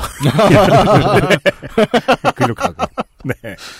그 이제 그러다가 그거를 나중에 이제 필름을 입힌 게 카메라의 방식이 되겠고 네. 어쨌든 투시도법이라는 것은 그런 의미였고 어 이것이 일종의 규칙 세계를 보는 하나의 규칙이잖아요. 음. 그 세계를 나는 이런 이런 규칙으로 눈으로 봤고 이 규칙에 따라 그렸더니 정말 눈에 보이는 그대로가 나오더라라는 것을 발견하게 된 거고 음. 어 그렇게 하니까 야 이것이 정말 눈에 보이는 그대로를 그려내는구나 이것이 실제구나라는 생각을 하게 되면서 어, 이제 원근법에 기초한 그림이라는 것이 이제 보편화가 되기 시작을 하잖아요. 네. 근데 이 보편화는 단순히 눈에 보이는 그대로라는 의미만으로 굳어지진 않습니다. 이러한 경향들은 항상 우리가 그런 생각을 해야죠. 그 시대에 다른 어떤 사조들과는 어떻게 연관성이 있었는가라는 생각을 해야 되는 거죠. 우리 르네상스 얘기하면서 또 뭐 시험 얘기 잠깐 이제 주관식 25번에 나오는 얘기들 그렇죠. 뭔데요? 르네상스는 그래서 뭐라고 하냐 네 글자로 써봐라. 그러면 보통 르네상스요. 아, 아, 그렇구나. 네, 네. 문제가 잘못 나갔네요.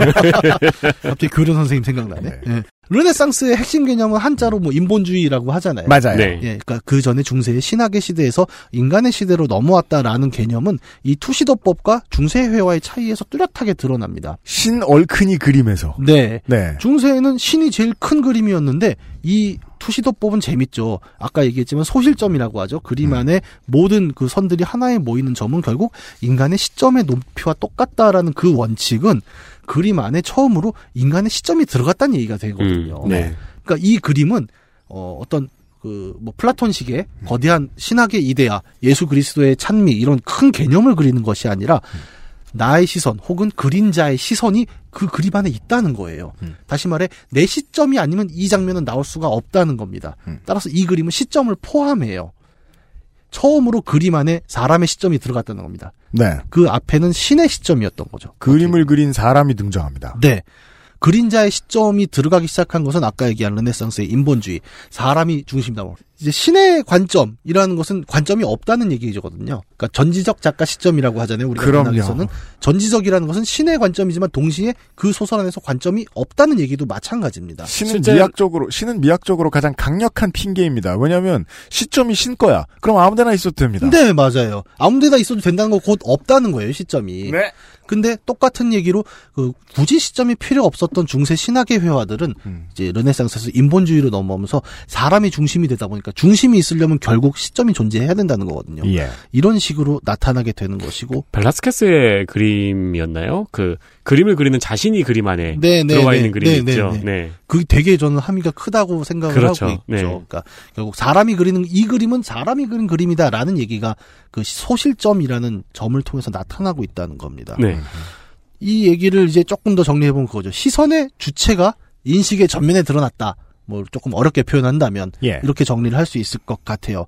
이를 통해서 단순히 하나의 이제 그 이렇게 얘기했잖아요. 우리가 이 그림이 유행을 했다고 얘기를 했잖아요. 사회적으로. 어 정말 진짜 같으니까 많이 팔리고 더 많은 사람들이 그리려고 했고 이 얘기인즉슨 뭐냐면 이 동시 사- 이 당시의 사회가 신중심의 사고에서 인간 중심의 사고로 돌아섰기 때문에 이런 유행이 나타났다는 것이고 원근법이라는 것은 단순히 그 기술이 나타나서 이런 법칙이 이제 막 개발이 되어서 유행했다고만 볼 수가 없고 네. 동시대의 사람들의 생각이 아 적어도 인간의 시점이라는 것이 얼마나 이제 주- 위 시대에 중요한 것이 되었나 그것이 사회적 합의가 있었기 때문에 원근법에 의한 회화라는 것이 이제 보편화가 될 수 있었다 이렇게 봐야 되는 거겠죠. 이 그림은 신 맛이 아니야. 신의 맛이 아니야. 네. 쿨한데? 라는 걸 사람들 일반에서 좀 받아들여 줄 수 있는 그리고 결정적으로 그 당시는 시대가 시대니까 어, 이 화가들을 후원하는 귀족들이 봤을 때오 네. 이거 쿨한데? 네. 라고 동의할 수 있었던 시대가 그때였다. 네. 음. 귀족의 대두도 중요한 지점이죠. 이제 사제가 아니잖아요. 귀족들은 음. 어, 사제가 아닌 입장에서 사실 세속적으로 내 얼굴이 제대로 나오는 게 더 중요하겠죠. 그죠. 네. 네. 아 그 주교가 하는 말 신경 쓰지 말고 네. 나 잘생기게 그리려고 다. 네네네. 우리 장원, 우리 저택이 정말 리얼하게 나오는 게더 음. 소중하겠죠. 어차피 내 방에 걸 거야. 네. 음. 우리 성 오솔길 저렇게 이쁜데 음. 왜 하나님이 떠 있어? 네, 네, 네. 예. 그 개념이에요.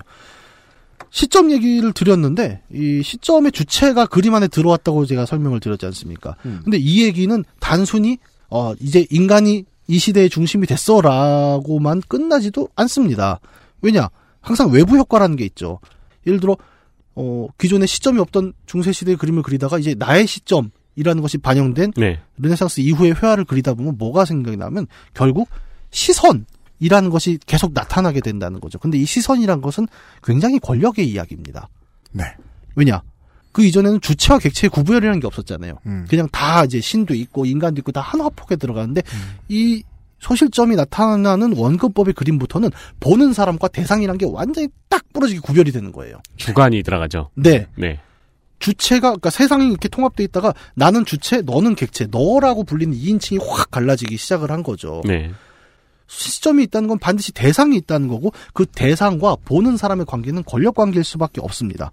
이런 얘기가 어떻게 풀려나가냐면 제국주의로 풀리는 거죠. 그래요? 네. 네. 인간이 이제 아까 신에서 인간으로라고 했잖아요. 네. 권력이 이제 아 인간을 바라보는 권력으로 이제 인간의 시점으로 권력이 넘어왔다라는 것은 그러면 인간과 인간 사이의 권력 불평등이 중요해집니다. 네. 그러니까 신의 권력이 인간으로 이양됐다라고까지는 되게 그림이 예쁠 것 같지만 그 권력이 다른 인간을 바라볼 때는 그 다른 인간이 객체화가 되고 대상화가 된다는 겁니다. 음. 그럼요. 예를 들어 볼까요? 어, 그림을 그리면서 자기 시점을 반영해서 그린다고 했죠. 이 그림은 어떻게 가냐면 소위 말하는 지리상의 발견이라는 표현에서 서구인이 음. 비서구인을 바라볼 때 그들을 그림 속의 대상, 다시 말해 내가 관찰하고 내가 쳐다보는 대상으로만 음. 이해를 하게 되는 거죠. 네. 그 그림 안에는 어, 북아메리카 원주민의 시선은 들어갈 수가 없거든요. 네. 원주민은 항상 대상으로만 나타나게 되는 거고 여기서의 대상이라는 건 그거죠. 인본주의라고 했죠. 여기서의 인본이라는 것은 정확히 유럽 백인만을 가리키는 것이었으니까요. 그들이 뭐 우리는 유럽 백인만을 할 거야 이런 표현이 아니라 그들의 세계관 안에서는 그게 인간의 전부였기 때문입니다. 근데 그 인간이 대상 객체를 바라보는 그 객체 안에 북아메리카 원주민이 들어 있었던 것이고 그렇기 때문에 그들은 인간이 아니었던 거예요. 음. 신에서 인간으로 받아왔다는 것은 다시 말해 인류 전체가 아니었습니다. 서구 백인이라는 되게 좁은 boundary로만 권력이 넘어온 거고 그 안에서 결국 대상화된 그 비서구의 모든 것들은 식민화가 될 수밖에 없었다는 거죠. 대상이 됐다. 그림 안에. 그게 회화로 표현하면 원근법의 대상인 거고 정치로 표현하면 제국주의인 거죠. 그들이 잘못했다는 것이 아니라 네. 그렇게밖에 볼 수 없었다는 거예요. 그 시대의 흐름이라는 것이. 신이 인간을 본다는 인식에서 인간이 인간을 본다는 인식으로 발전을 한 네, 그렇습니다. 거네요. 예. 그리고 이 얘기는 어, Detroit Become Human에 가면 인간이 안드로이드를 바라보는 형태로 그렇죠. 또 바뀌게 되기도 하고요. 게임 얘기가 아니란 말은 굳이 왜 하셨어요, 초반에? fake? 네. 그러니까 쟤는 기계잖아라는 인식에서 전혀 변화하지 않는 네. 충분히 대화하고 삶의 모든 것을 나누는 대상임에도 불구하고 네. 북아메리카의 선주민에 대해서 말할 것 같으면은 개척을 해서 이제 동부에 정착하던 백인들은 막 60%에서 80%가 죽고 난리도 아니었단 말이에요. 네. 근데도 와가지고 이 사람들은 그냥 어, 인디언은 인디언 음. 객체로 끝나잖아요. 네. 나중엔 죽이기도 많이 죽이고. 네. 근데 사실은 어, 많은 사상률을 딛고서 겨우 정착한 그 사람들도 어, 원주민들에게 농사법 농사법을 배우지 못했으면 살아남지 못했을 예, 텐데 예. 먹고 살게 해줘도 음. 시야가 확 터지진 않습니다. 네. 이제 이 얘기를 하고 싶은 거예요. 오늘은 매체 이야기니까 네. 이 매체가 고정시키는 고정관념 속에서 인간이 벗어나는 건 되게 어려운 일이다. 어렵습니다. 매체 예. 그 자체가 사회 구조니까요. 회화가 백인만 보여줘. 네. 세상은 백인이 전부인 겁니다. 음. 예. 시각이라는 것은 그래서 권력일 수밖에 없어요. 매체 구조 하에서는. 어, 이, 뭐, 어렵게 설명할 필요가 없습니다. 예를 들어, 우리 드라마나 영화에 그런, 그, 깡패 얘기 나오면 자주. 딱 부딪혔어, 어깨를. 야, 눈 안 까냐? 라고 얘기하잖아요. 네. 왜 눈을 깔라고 할까? 네. 나는 너를 보지만, 너는 나를 봐선 안 돼가 눈가라의 핵심이에요. 네. 그것이 권력입니다. 음. 이 권력이라는 것은 뭐, 쉽게 얘기하면 그렇고, 이걸 더. 같은 의미로 반대의 얘기를 하는 사람으로는 그 태양 씨가 있어요. 태양이요? 나만, 나만 바라봐. 바라봐. 내가 다른 데를 보는데 아. 네가 날 계속 안 봐? 혹은 그러니까 내가 허락한 것만 봐. 네. 네. 그 얘기가 아니었는데, 이게 또 이렇게 튀네. 같다니까. 아, 네, 눈 물- 깔어. 아무튼 시각을 어디에 둘지를 정하는 권력. 네.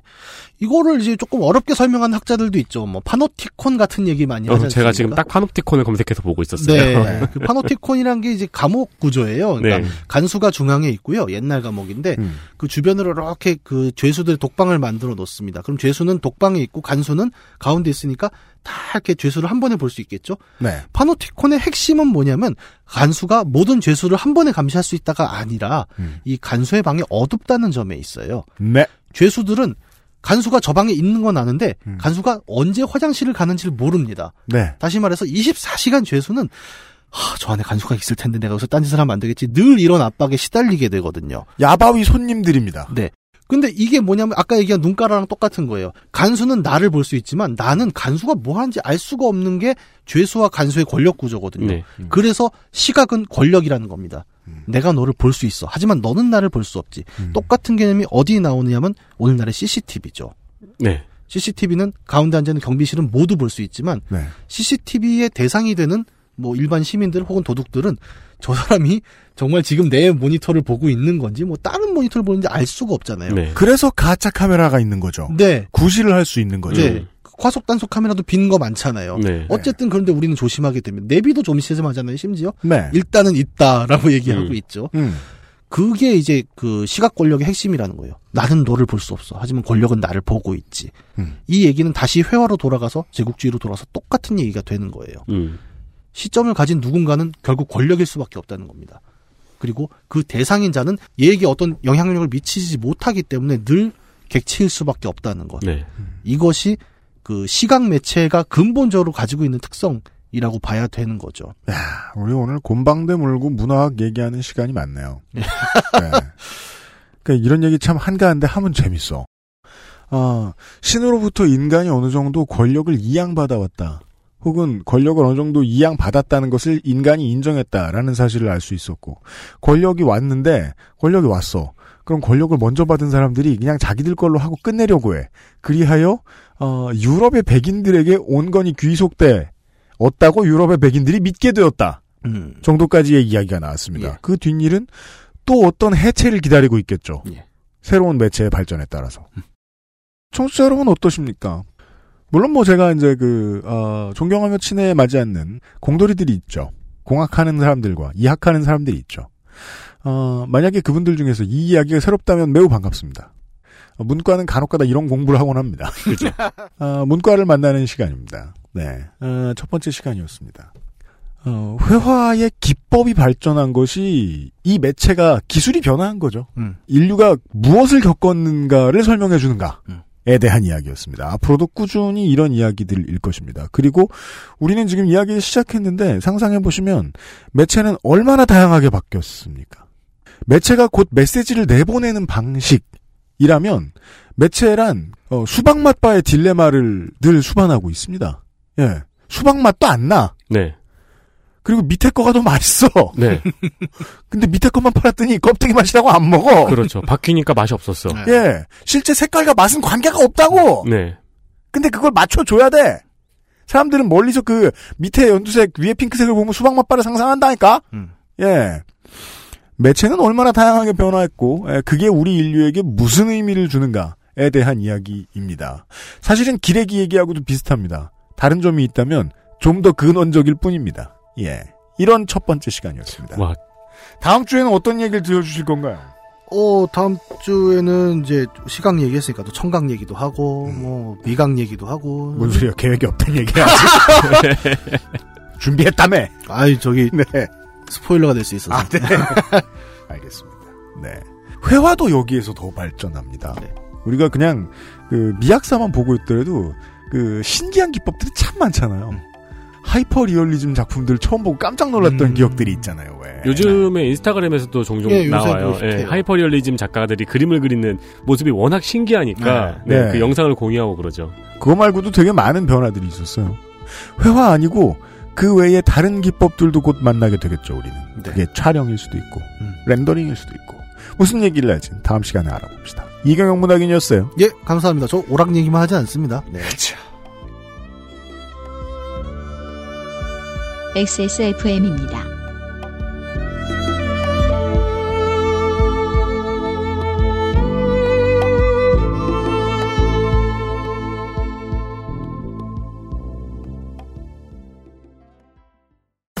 자체 교사 자격 시험을 통과한 선생님들만 수업을 진행하고 적은 학생 수를 유지해 수업의 질이 떨어지지 않는 전화 영어.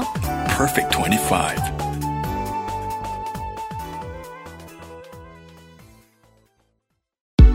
Bluetooth headphone speaker Sony Monster Wireless. Join the freedom. XS Mall. JJL speaker. Charge free. Bluetooth speaker. Go. Clarity. HDBT. Headphone. Headphone. Bluetooth. Sony Monster. JBL. Meet the speaker. Join the freedom. Access Mall. 건강기능식품 광고입니다. 어이, 오늘 퇴근하고 집에 가면 뭐하냐? 이렇게 피곤한데 밤에 집에 가면 자야지. 요즘 가뜩이나 면역력도 떨어져가지고 내가 지금 야왕 데이트 어그 무슨 야왕 나이트 체내 흡수율을 높인 농축 홍삼 야왕 데이트 평산 네이처?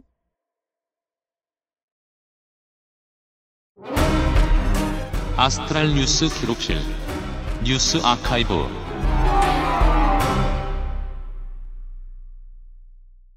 2019년 2월 둘째 주에 뉴스 아카이브입니다. 네, 어, 미 국무부의 공산주의자 205명의 명단이 나한테 있다. 조셉 메카시가 문서 가방이나 문서 다발을 흔들면서 이 말을 한 날입니다. 1950년 2월 9일 메카시즘이 탄생했습니다. 메카시즘의 생일이에요. 그리고 4년 동안 화려한 시기를 보냈죠. 메카시즘의 그 69번째 생일입니다. 그렇습니다. 네. 네. 아, 그리고 미국에서 메카시즘이 탄생했어요. 그러자 첫 버전의 효율은 영국이 다 가져갔죠. 음. 그리고 2년 후에 52년 2월 6일에는 엘리자베스 2세가 여왕으로 즉위합니다. 아, 엘리자베스 2세와 메카시즘의 공통점이 있군요. 아직도 쓰이고 있습니다. 그렇습니다. 네. 엘리자베스 2세는 여왕으로 즉위한 다음에 2년 뒤에 1964년 2월 7일 네. 비틀즈를 미국에 침략시킵니다. 그렇습니다. 일기 당천. 네. 네 명을 보내서 그쵸. 미국을 함락시킵니다. 함락시켰죠. 네. 64년 2월 9일 에드 설리번 쇼에 비틀즈가 처음으로 출연합니다. 아, 2월 둘째 주에 그 영국이 미국을 많이 침략했군요. 그렇죠. 네. 네. 이거 보셨어요? 비틀즈 출연한 거? 그 그냥 저 뭐냐 MTV의 다큐멘터리 같은 데서 가끔 봤었어요. 그쵸. 네, 네. 그러니까 그때는 온 세상이 놀랐다는 거죠. 미국의 꼰대들은 영국 연예인 받으면 안 된다는 얘기를 했고. 어, 그리고 엘리자베스 여왕은 92세로 지금까지 현직으로 세계상 가장 오래 재위한 여왕입니다. 네. 그리고 영국 내에서는 가장 오래 재위한 국왕입니다. 그렇죠. 그렇기 때문에 찰스 왕세자는 70살의 왕자입니다. 그렇습니다. 어, 누가 먼저 갈지 알 수 없죠. 네. 네. 그 우리나라 역사에도 고조다라는 왕이 왕자가 있었잖아요. 그 장수왕 아들인데 아, 그래요? 예, 왕보다 일찍 죽어서 왕을 못했죠. 그렇죠. 네. 네. 그 왕은 오래 살았, 90살이 넘게 살았으니까요. 네. 네. 인류가 뭐, 대단한 발견을, 그러니까 발명을 해내면 그건 보통 발견했다고 하잖아요. 네. 메카시즘도 시간이 지나서 보니까 발견된 것 같아요. 옛날에 이거 없었을 때 어떻게 했을까 생각해보면 메카시즘 비슷한 것들을 다 어떻게든 쓰고 있었거든요. 지역적 차이가 있을 뿐이지. 그렇죠. 마녀로 mon다든지. 심지어 박정희가 옛날에 남노당 관련 전력을 모르니까 메카시즘을 이용한 질문을 하지 말라고 말한 적도 있더라고요. 왜냐면 그건 나만 쓸 거야. 네. 가까운 역사군요, 그 다음은. 네, 작년 2월 6일입니다. 오세훈 전 서울시장이 바른정당을 탈당했습니다. 옳거니. 바른정당과 국민의당이 합당되는 과정이었습니다. 바른미래당 탄생전입니다. 그렇죠. 오세훈 서울시장은 아니지. 오세훈 전 서울시장은 합당에 반대하다 합당이 결정되자 탈당한 것으로 밝혀졌습니다. 네. 당시 언론을 살피면 한국당으로 가지는 않을 것이다. 그렇죠. 당분간 정치에서 거리를 둘 것이다라고 밝혔지만 작년 11월 29일에 한국당으로 입당했고 음. 올해 1월 30일에는 출판 기념회를 열었습니다. 네. 이 출판 기념회가 무슨 뜻인지는 데이터 센터를 들어보신 분들은 마- 잘 알고 계시죠. 정치 열심히 하겠다는 소리입니다. 한편 기사를 보다 보니까 작년 2월 9일에는 기재위 전체 회의에서 한국당 의원 중에서는 최교일 의원만 출석했다는 기사가 있더라고요. 아, 그래요? 네. 그 옆에 이제 최교일 의원이 그 검색어 1위에 떠 있길래 네. 네, 그 핫하길래 한번 클릭해 봤습니다. 최교일 의원과 그 예천 군 의회 의원들의 경우에 대한 얘기가 말이에요. 그 제가 왜 주목을 하고 있냐면 예천은 그냥 흔하디 흔한 PK 표심을 가지고 있는 동네입니다. 당연히 그럴 테죠. 네. 그 여러분들이 잘 알고 계신 이 지역 지방의회 의원들의 권력 구조상 군의원과 도의원은 절대적으로 국회의원에게 매여 있는 사람들입니다. 이것이 타파가 되지 않으면 예천군의회 의원들 같은 바보들은 또 나올 테고요. 그래서 이제 사람들이 그 정치를 많이 들여다보던 사람들이 이번에 최교일 의원의 그 콜거를 불러달라. 스트릿바를 안 갔다. 그러니까 그, 그, 그, 성인용 한국에서는 불법인 쇼가 있는 곳에 가서 팁 얘기를 하면서 1달러! 이 말을 하던 그, 그 사건이 터지고 지금 이게 최근 사건이죠. 그 의원이 공천장 내주는데 깊이 관여한 군 의원들도 저런 사람들이구나. 그럴 수밖에 없나 보다. 라는 얘기를 하는데, 예천군의 저 시민들이 앞으로 이제 두 번의 선거를 치를 거 아닙니까? 총선과 지선. 네. 총선 때는 아마 자유한국당이 바보가 아니라면 아마 최교일 의원한테 그 공천을 안 주는 쪽으로 움직일 것이라서 최교일 의원이 표로 심판받을 기회가 있을진 모르겠습니다. 물론 예천의 분위기상 최교일 의원은 그 한국당으로 나오든지 아니면 한국당 공천을 탈락하면 무소속으로 나와서도 괄목할 만한 그 득표를 하긴 할 텐데요. 네. 다만 궁금한 건 예천군의 표, 그 예천군의 유권자들이 이 군의원들과 최교일 의원을 언제까지 기억해 줄 것이냐. 아직 시간이 좀 남았죠. 네, 많이 남았잖아요. 네. 이 네. 기간에는 무슨 일이든 일어나죠. 그렇습니다. 이게 그 예천군 의원들이 이렇게 존버하고 있는 가장 중요한 이유도 임기가 너무 많이 남았기 때문에 괜찮거든요. 아직까지는. 네. 예. 인구 밀도가 낮은 지역의 지자체에서 유권자들이 얼마나 이런 사건들을 오래 기억해 주느냐 때문에 제 기, 제가 지금 관심이 많습니다. 이 문제가. 21세기 초반에는 이런 문제 그 예전에 뭐 후보는 뭘 했고 뭘 했고 이런 시민 단체들이 기록을 해 가지고 얘기 많이 해 주고 그랬는데 요즘은 그 운동도 좀 뜸하거든요. 아무튼. 그리고 어, 바른정당은 말입니다. 대통령 선거 때 소개를 해드렸을 거예요. 이렇게 그, 그 얘기를 정말 오랫동안 기억해 주시길 바랬기 때문에. 보수정당인데, 아, 도시에 국회의원이 많고, TK보다는 PK에도 많이 있고, 전국적으로 국회의원들이 많고, 강원도와 충청도에도 새가 있고, 많은 사람들이 그 촛불 전국대에 비해서는 좀 더 보수적인 표심으로 돌아서고 있는 지금 같은 시기에 가장 많은 심리적인 지분을 가지고 갈 수 있는 정당이다. 라는 거였고 실제로 유승민 의원이 생각했던 것도 그거였던 것 같은데 에, 왜 이렇게 빨리 무너지고 아무 힘도 못 낼까? 야당을 해본 적이 없는 나약한 체력을 가진 사람들이 모여 있기 때문입니다. 돈 없고 관심 바뀌고 의석이 적으니까 그냥 정치하기 싫은 거예요. 앞으로 얼마나 많은 지분을 얼마나 많은 포텐셜을 자기들이 가지고 있는지에 대해서는 관심이 없습니다. 그것까지 관심이 있으려면은 비전도 있어야 되고 지구력도 있어야 되는데 그 두 가지가 다 없는 정치인들이 대부분이었던 것 같다는 거죠. 그게 있었던 사람이 아무리 생각해도 유승민 의원이었던 것 같은데 그렇다면 더더욱이 유승민 의원이 지금 열심히 바른정당에서 활동 바른미래당에서 활동하지 않는 이유가 설명이 됩니다. 그 누구도 믿고 싶지 않거든요. 거기에서. 음. 네. 믿을 만한 놈이 하나도 안 보인다. 그래서 작년 올해 이 바른미래당 엑소더스를 겪고 난 다음에 정치인들이 머릿속이 복잡합니다. 앞으로 한국당이 표를 못 받을 건 뻔한 것 같은데 돈은 저기 있고 표도 저기 있고 옛날에 있던 대의원들 다 저기 있고 그러니까 그냥 마음 편한 대로 가는 건데요. 어, 따라서 아직까지 시한부가 바뀌지 않았고 예, 그렇습니다. 오세훈의 탈당과 자유한국당 복당은 그런 의미를 정말 많이 가지고 있었습니다.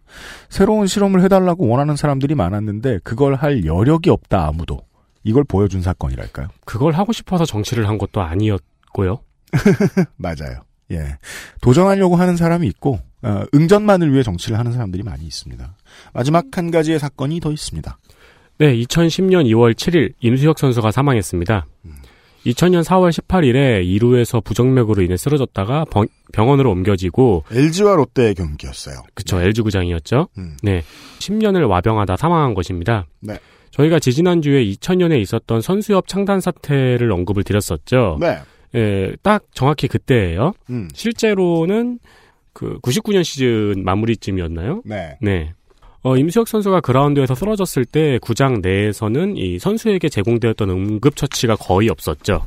이후 3년이 지난 2003년에 경기장 내 의료진 배치가 의무화되었는데 이 의료진 배치가 선수협이 계속 요청한 끝에 이뤄진 것입니다. 네. 즉 지난번에 유피님이 미국의 프로레슬링 사례를 들었었는데 사실 한국에서도 동시대에 이런 일이 있었고 선수협이 창단 창단되자마자 이 의료진을 배치하는 걸 계속 요구를 해서 배치가 이뤄진 거죠. 네.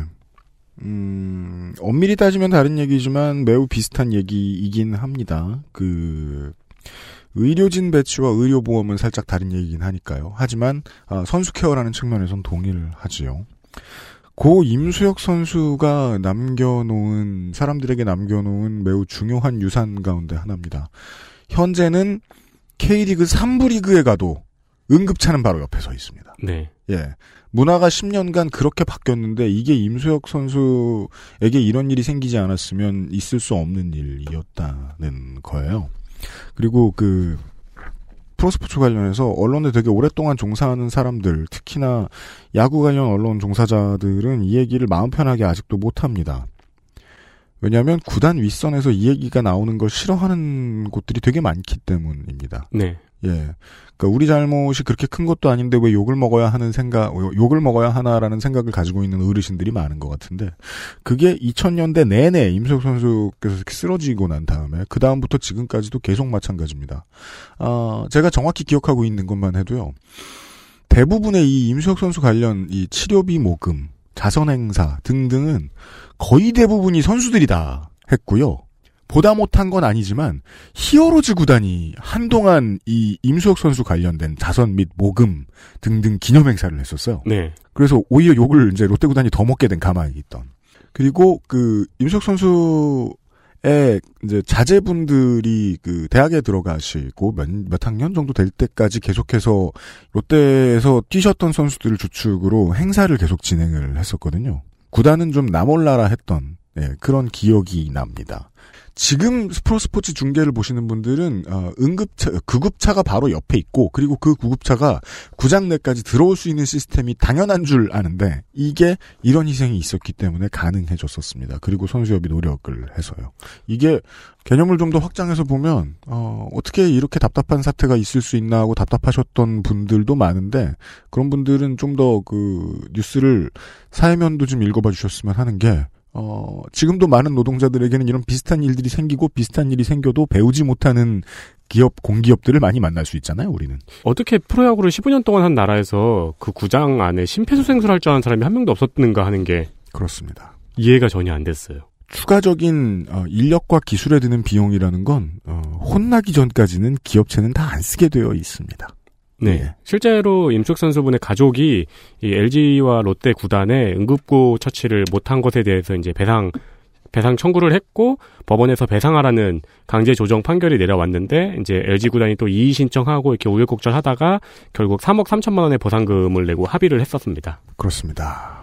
최근에도 꾸준히 일어나고 있는 노동 이슈인데 뉴스 아카이브에서는 10년 전 이야기를, 20년 전 이야기를 드려보았습니다. 윤세민 에디터였습니다. 네.